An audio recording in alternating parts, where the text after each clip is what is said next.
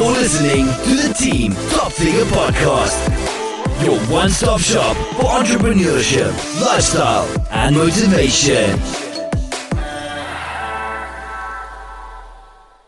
What's going on, everybody? Did you know you're an average of the five closest people to you? Yes, you're an average of those five. One of the hardest things to do at the beginning is to get around like minded people, people that want to see you win, people that are also winning, mixing with them, exchanging information. Well, we just changed the game, introducing the daily meetup where we meet up every single day, Monday to Friday, for an hour. We're going to talk about your goals, we're going to talk about accountability, we're going to hold everybody accountable. We're also doing a book club, we're going to be reading the same book. Imagine reading the same book with everybody, knowing the same chapters, knowing what's going on. Go to thedailymeetup.com. Again, that's the thedailymeetup.com. You can try it for a dollar, right? Just a dollar. Come join us for a week. If you don't like it, you leave. If you like it, you stay. You're more than likely going to stay because you got to be around the right people. So I'll see you on the other side. Go to thedailymeetup.com and join us. Let's go.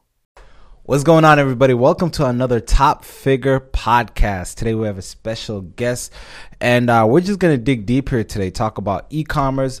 As you guys know, the last episode we brought Beatrice on. She literally talked about how she scaled and how she got into Target and how brand her brand is growing.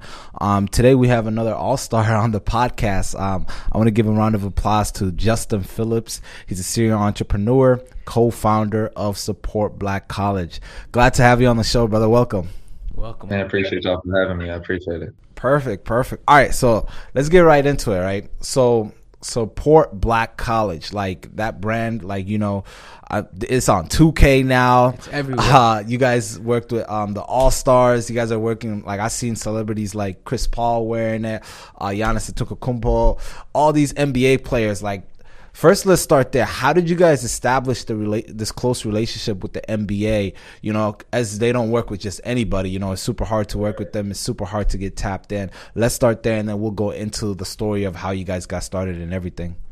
Yeah, sure. So the NBA it's crazy because like I want to say it was really easy, but it was just like um, finding a way in. We found a way in with Chris Paul because Chris Paul was wearing a bunch of HBCU stuff already, but wasn't wearing any of our stuff. And then we were like, all right, we got to figure out how to get this guy some of our stuff. So we had some failures. Uh, Corey actually went to a game when they were here playing. We're in Atlanta, so they were playing the Hawks. And Corey went up to the game, didn't know how he was gonna get in contact with anyone, just bought a ticket regularly. And then when Chris Paul was walking through the um, the tunnel, he went over to the side and was trying to like get his attention, but didn't work. And then, you know, that was a failure. So we just chopped it up. But we've done that before where we've go- gone into random places and then been able to get in contact with these celebrities or influencers, but it just didn't work that time.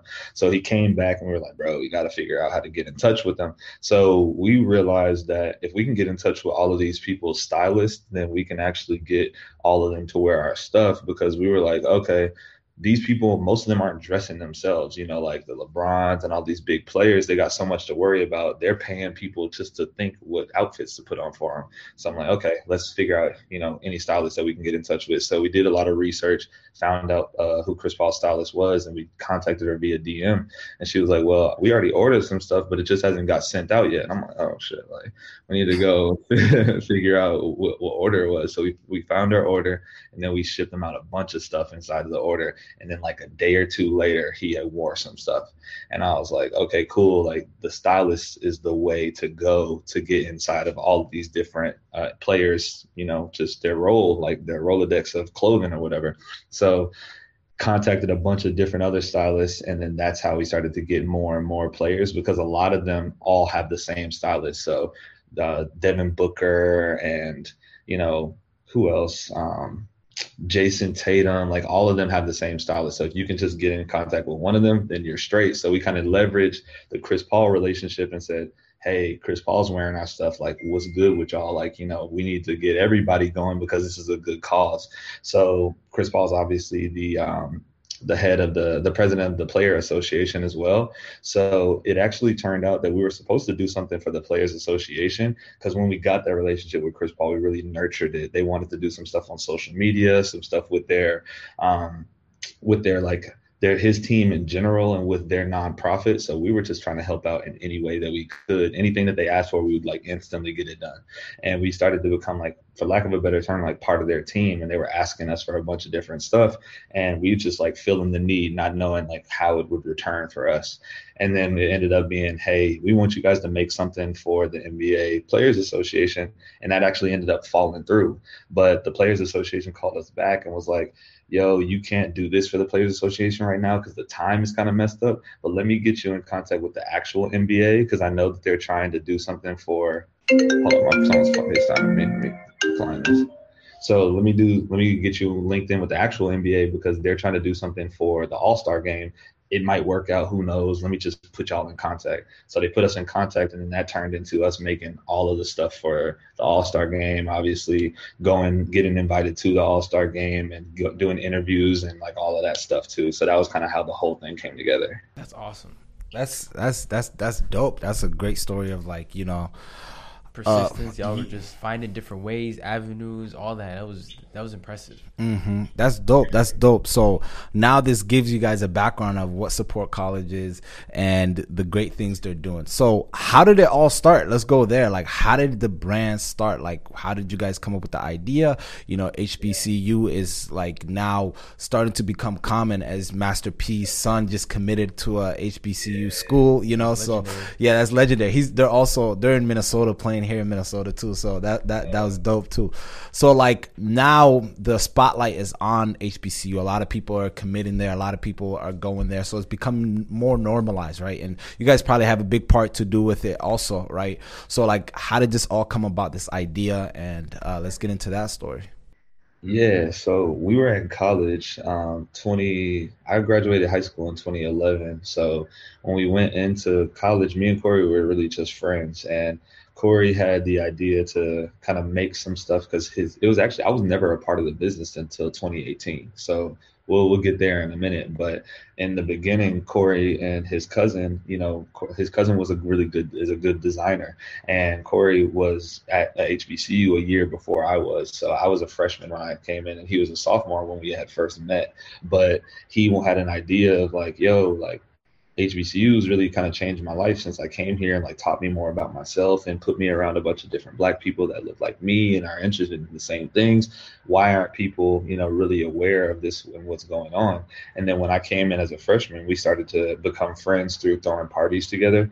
And I was just trying to help out. You know, I was like, here, I'll be in y'all's first photo shoot. I'll make you guys your first Instagram and Twitter, get you guys a couple hundred followers because my background was in digital marketing because that was what I wanted to do. So, you know, they started to do their own thing for a few years and they had what we were doing was in, in the beginning was we had state clubs at like our HBCU. So, you know, like Texas Club, North Carolina Club, whatever.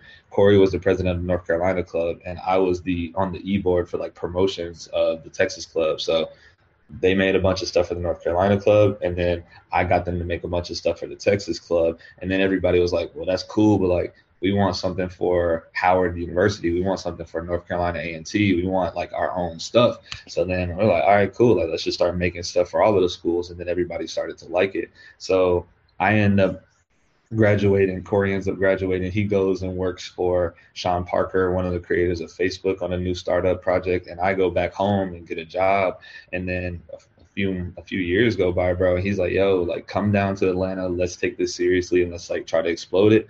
And then I ended up not going the first time he asked me. And then a few months went by and then I was like, you know what, let me go back out there and like, you know, just I don't got nothing to lose. Like I I got a job. So I quit. I quit my job and then I just moved to Atlanta. And then that's when we started to take it real seriously. But in the beginning it was really just like, you know, two kids, single mother household, you know, went to Howard and saw that it changed who we were and it, it brought us around a bunch of people that looked like us that had the same motives and you know goals. And then we are like more people need to know about this because the only reason that i even went to howard in general is because i was getting a haircut.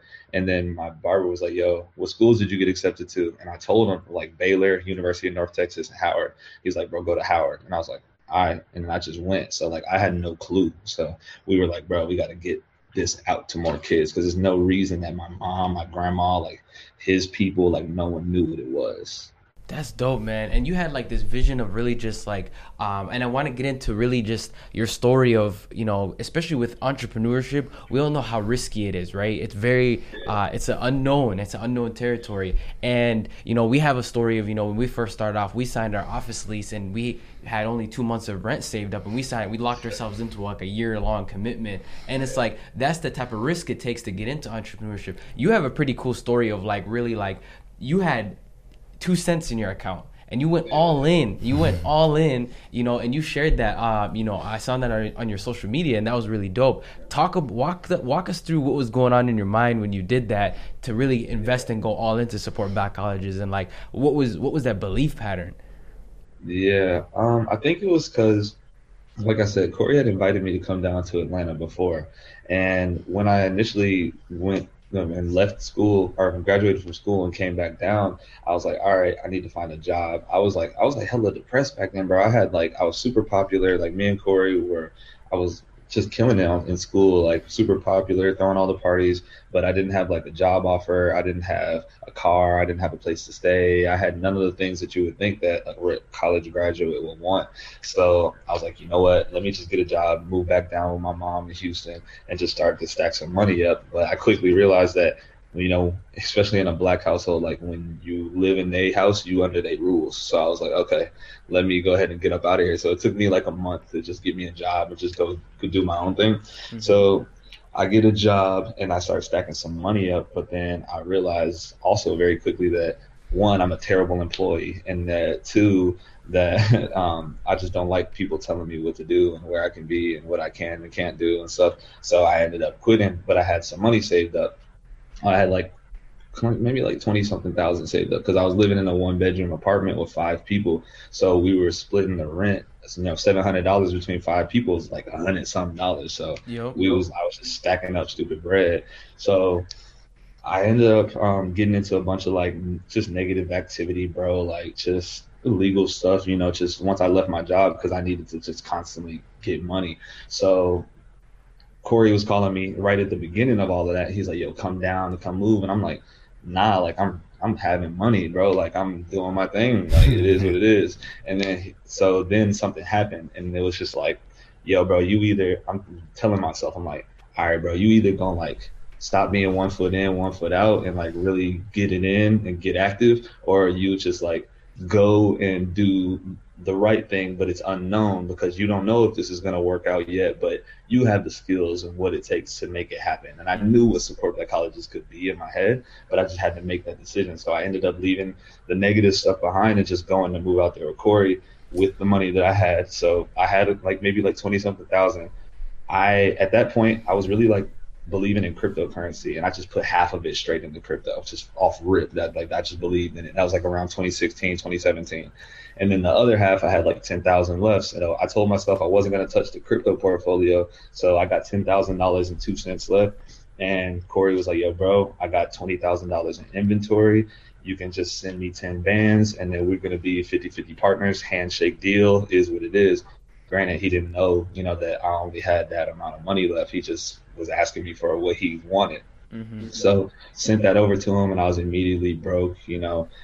I didn't know how I was gonna eat. I didn't know how I was gonna pay rent. I couldn't tell him I ain't nigga, I ain't got no rent. Like, you know, I couldn't tell him I didn't have rent. And then also my apartment back home in Houston was being subleased. So I left to like get out of the negative environment. So I subleased my apartment and then the first month they didn't pay. So I had two rents and no food and Damn. no money either. So I'm like, all right, we, we gotta figure something out. But when in my head what was going through it was like you know, you've been broke before. You just left a situation that was negative. You slept on the floor before. You've been in a house with four or five people at once before. Either it works out and you make you some money and it does well, or it doesn't. You just go back to where you was at and then you just try to hustle and get it right again. Like mm-hmm. you know, it was it was really that. So I was comfortable with going back to where I was, and I knew that I had what it took to make it happen. So I was like, all right, either it's gonna happen or I'll just be back where I was a month ago. Who cares? So that was what I was thinking, bro. Like in your head, you already knew you was gonna come back up. Like you've made money before, you know, and it's just that that's really, really what it is. It's just having that belief of just like I know it's gonna work. Like if ends or buts about it. Like I know I'm gonna get it because if you don't have that firm belief, it's never really gonna work out. Yeah, and it's funny because back then I only thought that the brand could make like a hundred thousand dollars in a month. I was like, when he asked me, could like would I want to come down and do it? I was like, yeah, bro. Like I do want to do it. I think we could probably get like a hundred thousand a month, bro. Like that's probably the best we can do. Like, but that's a lot. Like, so let's try. And you know, my mindset was stuck. Like, hundred thousand a month is possible. Like, we can do that. And then that's when I just left and we did it. But you know, this is funny. Like, cause back then, like that was the ceiling. You know, so now it's getting raised. and now it just gets raised. You know. Yep, yep. That's that's that's that's super. Now that's super dope. So talk about like so you moved so you moved to Atlanta, right? And when you moved to Atlanta, you just went straight into working at Support Black College, or were you you also had a, like a side hustle job somewhere, or?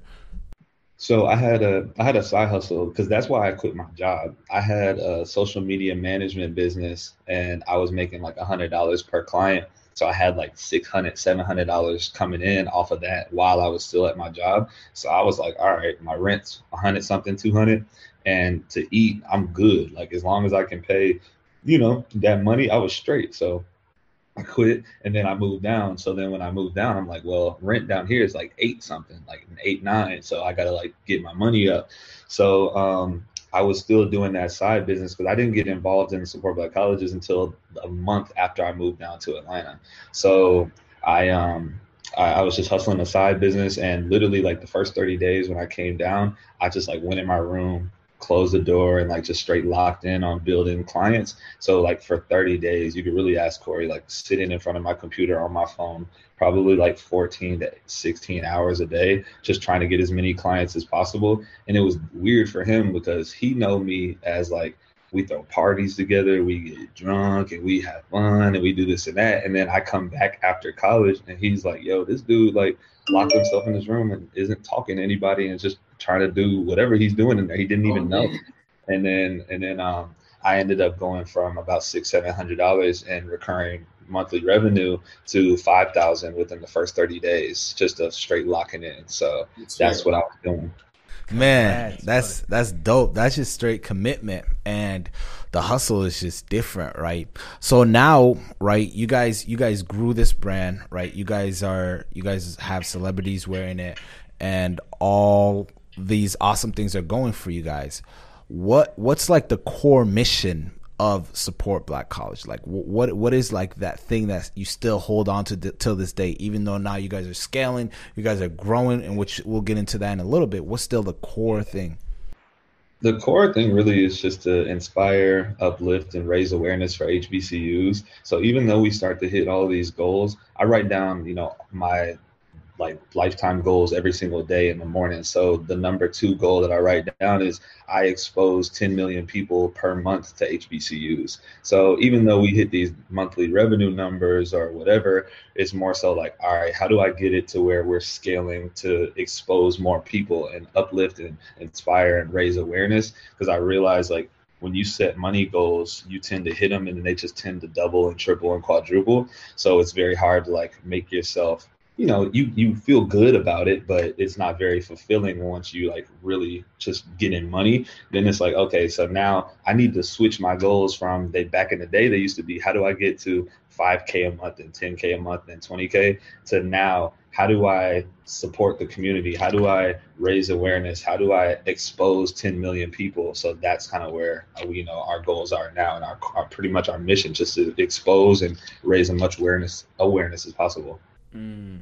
That's awesome. That's that's really that's really awesome. Okay, so you guys are now. I see you. You're networking with. You guys work with a lot of people in Atlanta. You got like Atlanta's like the new uh, Black Excellence hub, right? So hot Wall Street. yeah. So how, how, how, how did you guys like all meet? You know, how'd you meet all those people? How'd you network with all those people? Because you guys are actually doing something dope. Because everybody there promotes everybody else, right? There's enough. There's enough like money to go around for everybody. It's not like, oh, why should I promote your stuff when I could just promote mine, right? Right, right.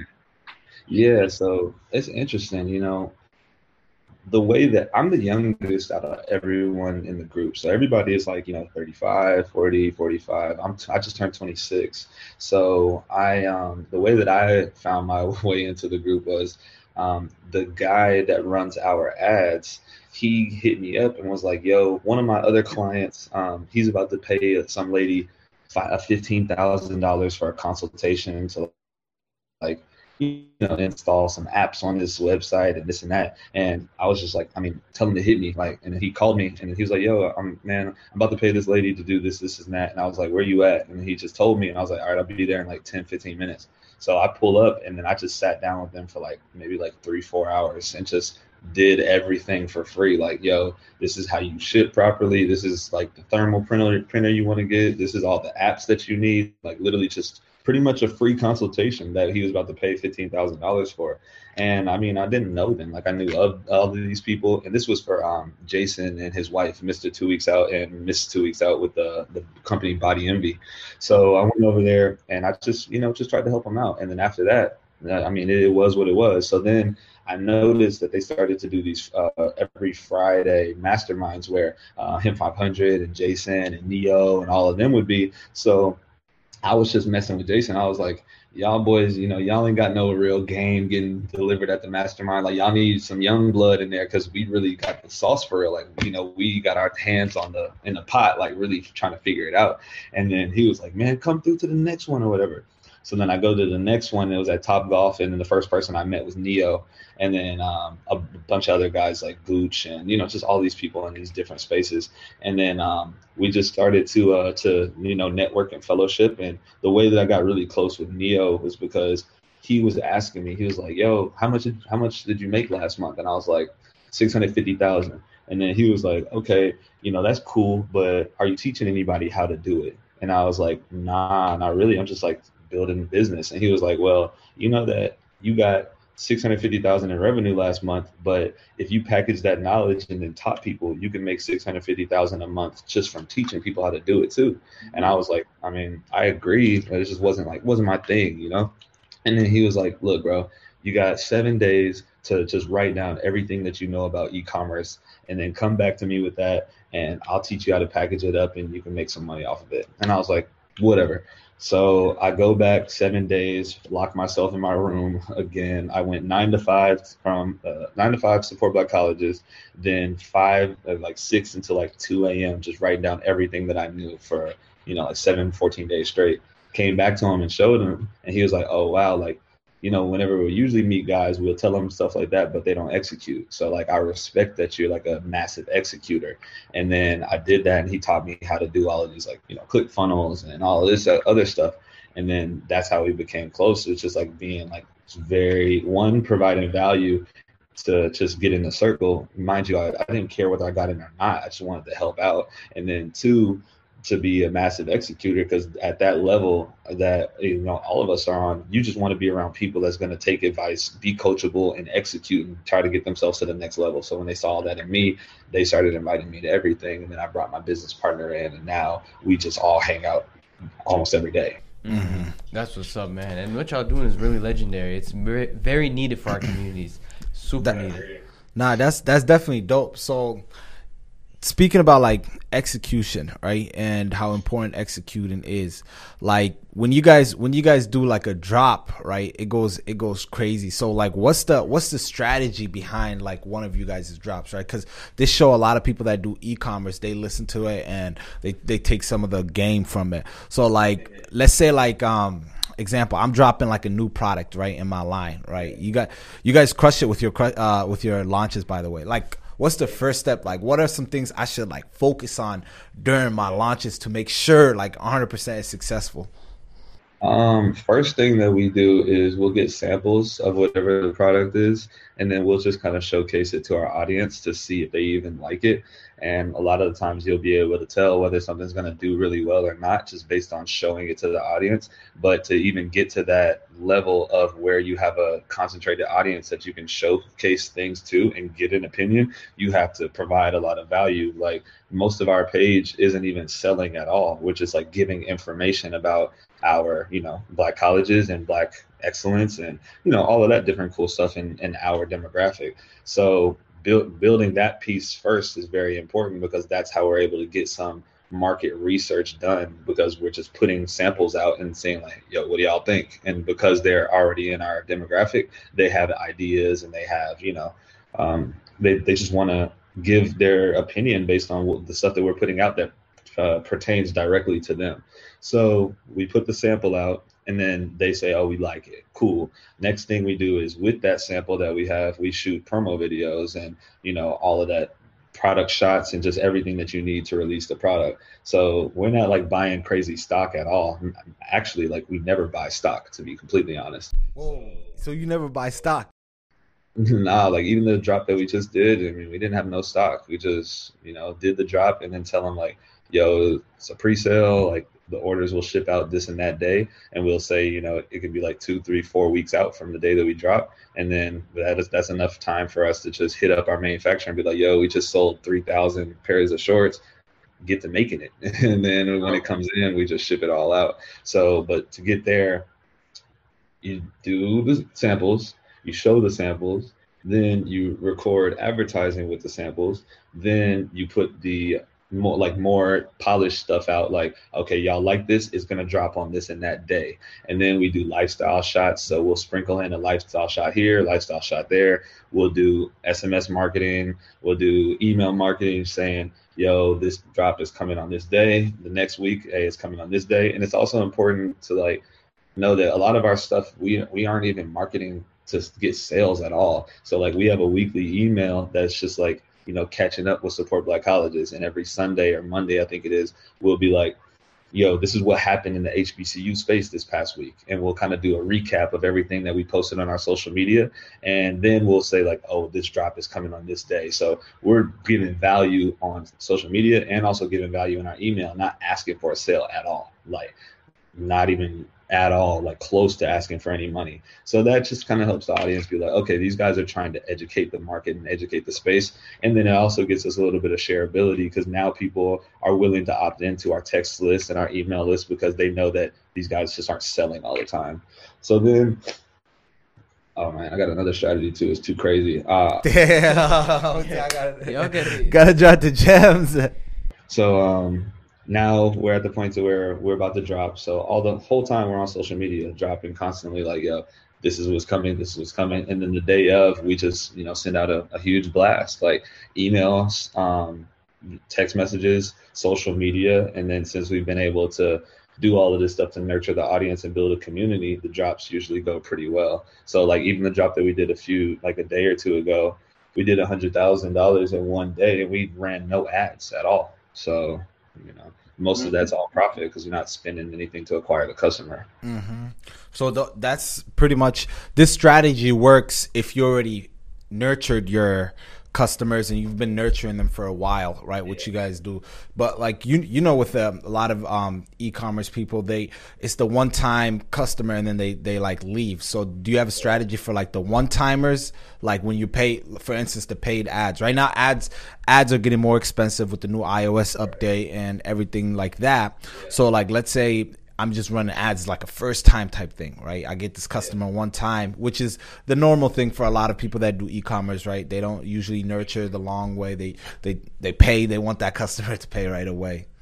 Um, yeah, I mean, so we do that too. You know, we'll we run ads to cold audiences and we get people to purchase with us as well.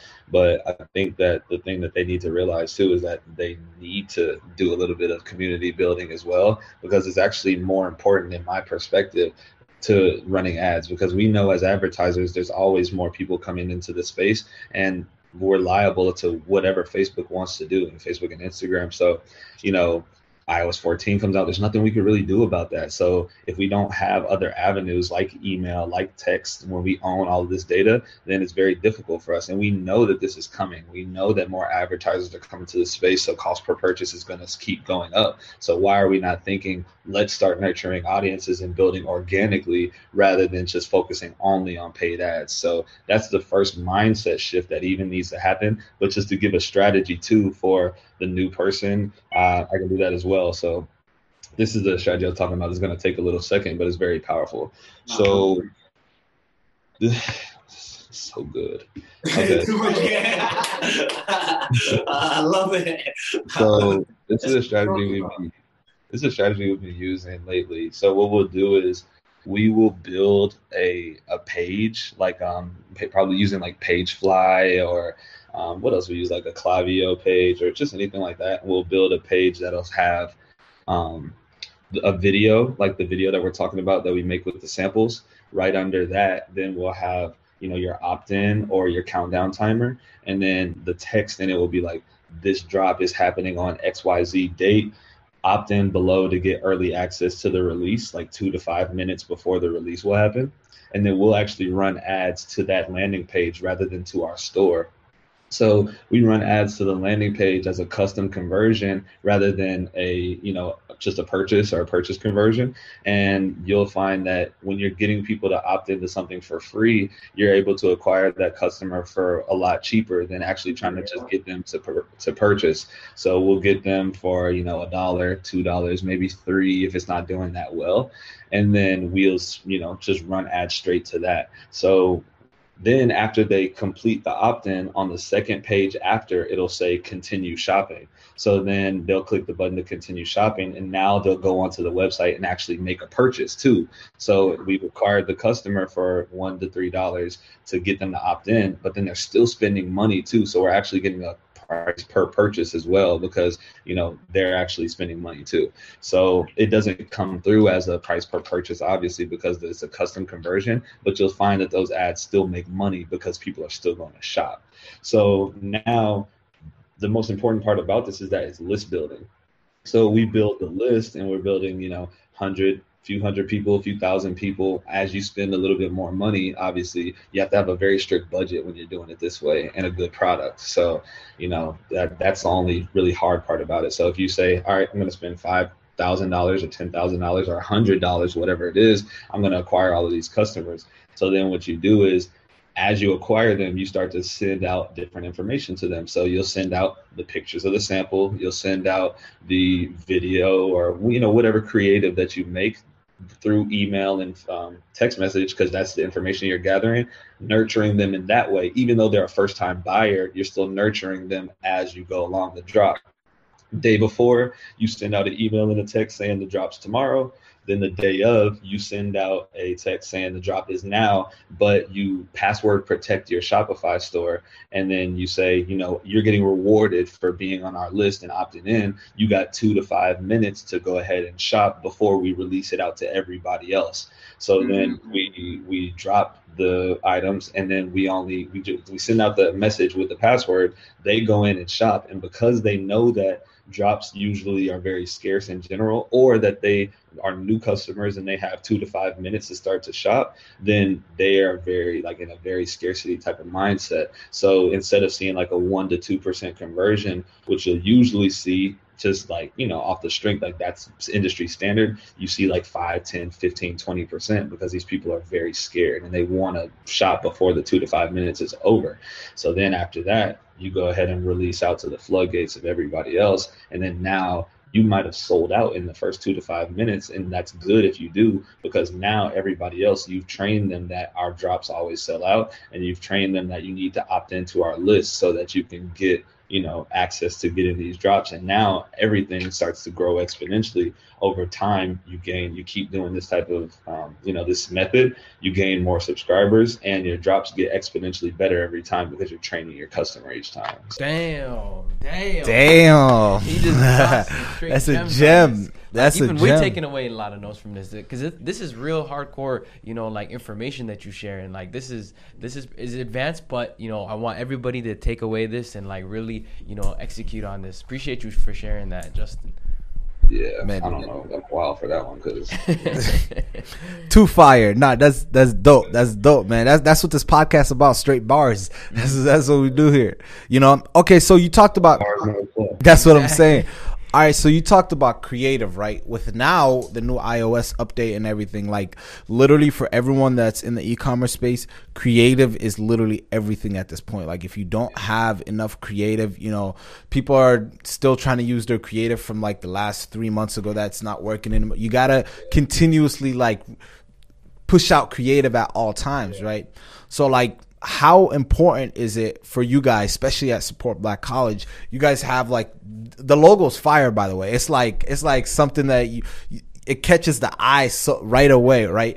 So you guys do so much different creatives, and how important is it for someone to just continuously keep pushing out new creatives? Yeah, you know, once you get to a certain level, you start to realize that the only things that really matter is creative and copywriting. Mm-hmm. Because as you start to spend a lot of money, I mean, we've been at, you know, spending 2,500 a day, 5,000 a day. There's times where we spend 10,000 a day and times where I tell our our team like you can spend $100,000 a day for, you know, a certain amount of time period. And you realize that you start to run through these audiences pretty quickly. So you have to have creative to be able to keep showing these people something different. And, you know, I think that once you get to that level and you realize that it's like, okay, the only way for me to keep doing well in this space is to have more creative or change the words that I'm saying to these people. So, or find new people to target. So that's really it, you know. So I think that it's very important to understand that. I mean, creative is arguably the number one thing that matters.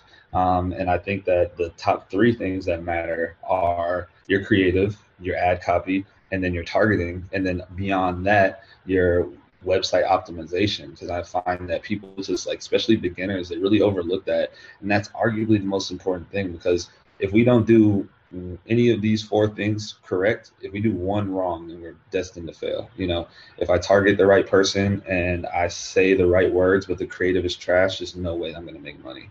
And if I have a great fire creative and I have a fire ad copy, but I target the wrong person, then it's, it's no way. So I think that that's probably the biggest piece, just to know that those four things in general are probably the most important thing in e-commerce, arguably. Exactly. Now that's that's a great point you mentioned there. And so so you just dropped some gems in your space, right? So what what uh especially like working with like um let, let's go back let's loop around like working with um HBCUs, right? How, how, how has that how has that been, right? Because it's much different than working with like the traditional like U of M, you know, U of U of A, all these other things. So like, are they are they like um, do the schools actually like like work with you guys directly, or do you guys work with like the student boards, and how, how does that relationship work? We do a little bit of all of it, honestly. Like a lot of our strategy and community building is working directly with the kids that go there too. So like working with the kids in high school that are thinking about going to HBCUs, working with kids that are actually currently there, and working with alumni. But we also work with the schools directly too. One of the campaigns we're doing right now is like going live with every single HBCU. So we just reach out to their administration and then we just go live with them and let them talk. They talk in front of like our audience, like, yo, this is like what's up with our school. These are the programs we have to offer, X, Y, and Z but it's it's not very difficult. You know, we just reach out to them, and then also we work with the schools by all of the stuff that has like actual school logos on it. You have to get it licensed. So we the portion of the money that we make from all of these schools goes straight back to the school through licensing too. So you know, there's a few different ways. Damn. Nice, nice. What? So yeah, that's awesome, man. What are you looking forward to uh, with support black colleges? Like, what's what's what's, what's next, next for, for you? you guys? You guys been crushing it. Man, bro, probably just scaling up even further. Um, scaling up, doing a little bit of wholesale. A bunch of big companies are reaching out to us, especially with like all of this stuff that's going on, with like social injustice and things of that nature. You know, it's become quote unquote cool. It's always been cool to us, you know, like, but it's becoming cool now to like be inclusive and also to you know just represent our people. So we just you know scaling up that way, getting into all of these uh, different businesses like wholesaling, and then um, I'm trying to think what else. Like now, just teaching people how to do what we did, and that's kind of where we at with things right now. Awesome. What's one takeaway that you want people to know that are listening in uh, as an early stage entrepreneur? Like, what's one thing that you want to let uh, share with? Man, I'm trying to think like biggest takeaway for me first thing that's coming to my head is early early in my like entrepreneurial journey i realized that like i was different from a lot of different people. And I feel like there might be someone out there that's like just now getting started and they just they don't know or like whatever.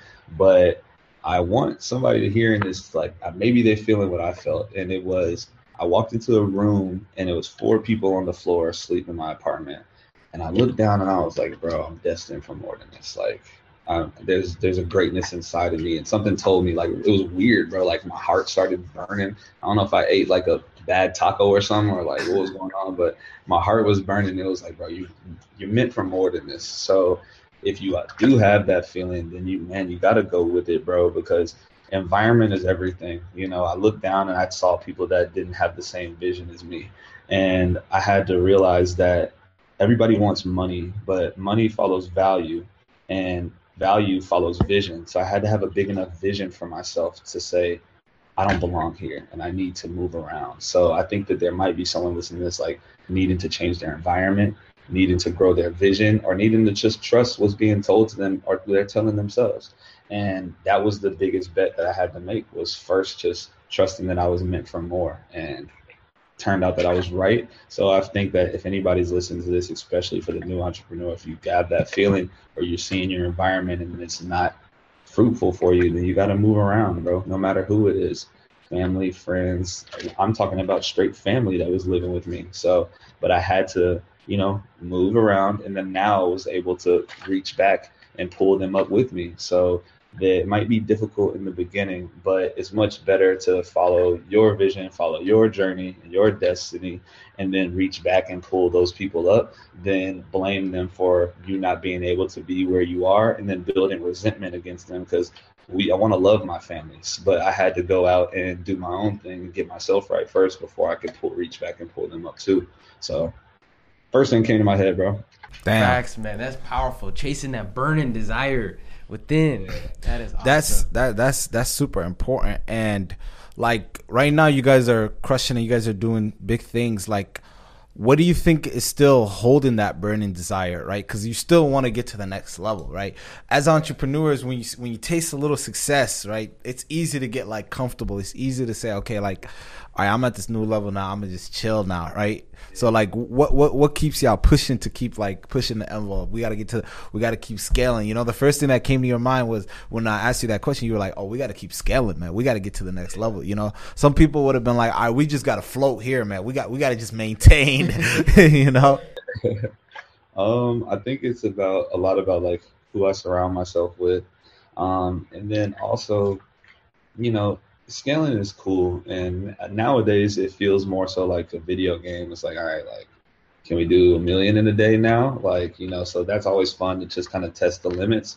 But I mean, even beyond that, scaling is good. But like I said earlier, you know, when you set those types of money goals, they tend to double, triple, quadruple. But I understand that now. So now it's more so about just becoming a better person every day.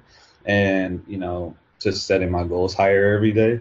And if I found that if I keep trying to be a better person every day, then that's something that I can never really just get to. You know, like I can always aspire to be a better person, but no matter what, if I get 1%, 2%, however much percent better every single day, I'll be trying to do that until the day that I die. It's something that's not going to be fulfilling. Well, like it can't be all the way fulfilled, but it can fulfill me and you know keep me whole as I'm moving forward because I know that I'm trying to be a better person every day. And with that comes challenging myself and trying to beat different goals. And although that kind of comes with scaling, and then also realizing, bro, like you know, at one point I was a kid sleeping on the floor. You know, so like you keep that type of mentality you always know that you got to keep going or the floor might meet you back where you are. You know what I'm saying? Like if you don't, if you stop, you know, then you may just be back in that situation that you didn't want to be in. And that's not a place that I ever want to be back in again. So I, I constantly am motivated and pulled forward by the positive and the things and the goals and the money and, you know, friendship and fellowship and all of that stuff. But then I'm also reminded every day, like, hey, bro, two years ago, you was on the floor. You was like doing negative stuff. You was, you know, not really like fulfilling yourself. Like, hey, if you don't, if you, if you get comfortable, you don't keep going, then that's somewhere where you can't be again. So just kind of staying humble, bro. Like, you got to, because the minute you take your eyes off of trying to get bigger and better, then that's right when you fall. And you know, when you think that you know everything, and you're the smartest person in the room, that's when you fall. So remembering that, I think that's why. You know. Damn, that's that's fire, man. You spit some facts on this show today, man. Uh yeah, yeah, man. We definitely appreciate you for coming on and sharing all the value, man. Let the people know like where where they could find you, um, where they can find your brand, how they how they could support the brand, every, everything. Let them all know. Yeah, sure. So our brand on Instagram is Support Black College. Um, our website is Support Black Colleges with the S dot org. My personal Instagram is iHope Nation. My business partner's Instagram is Mr. Arvinger. I'm sure y'all have like some type of whatever, but yeah, that's where we at. Perfect. And and uh, make sure y'all follow the one uh, support Black College with the blue check mark because I see a lot of people they've been trying to duplicate y'all's. right. So Facts. Appreciate you coming on the show, man. Really appreciate that and spitting so much gems, like a lot of takeaways that the people can really know and you know like uh impact, like just you know put into into into their uh, brands and stores. So awesome, man. Appreciate you guys for yeah appreciate you guys for listening to another top figure episode. You know on this show we give you guys all the keys so you can open endless doors and we are out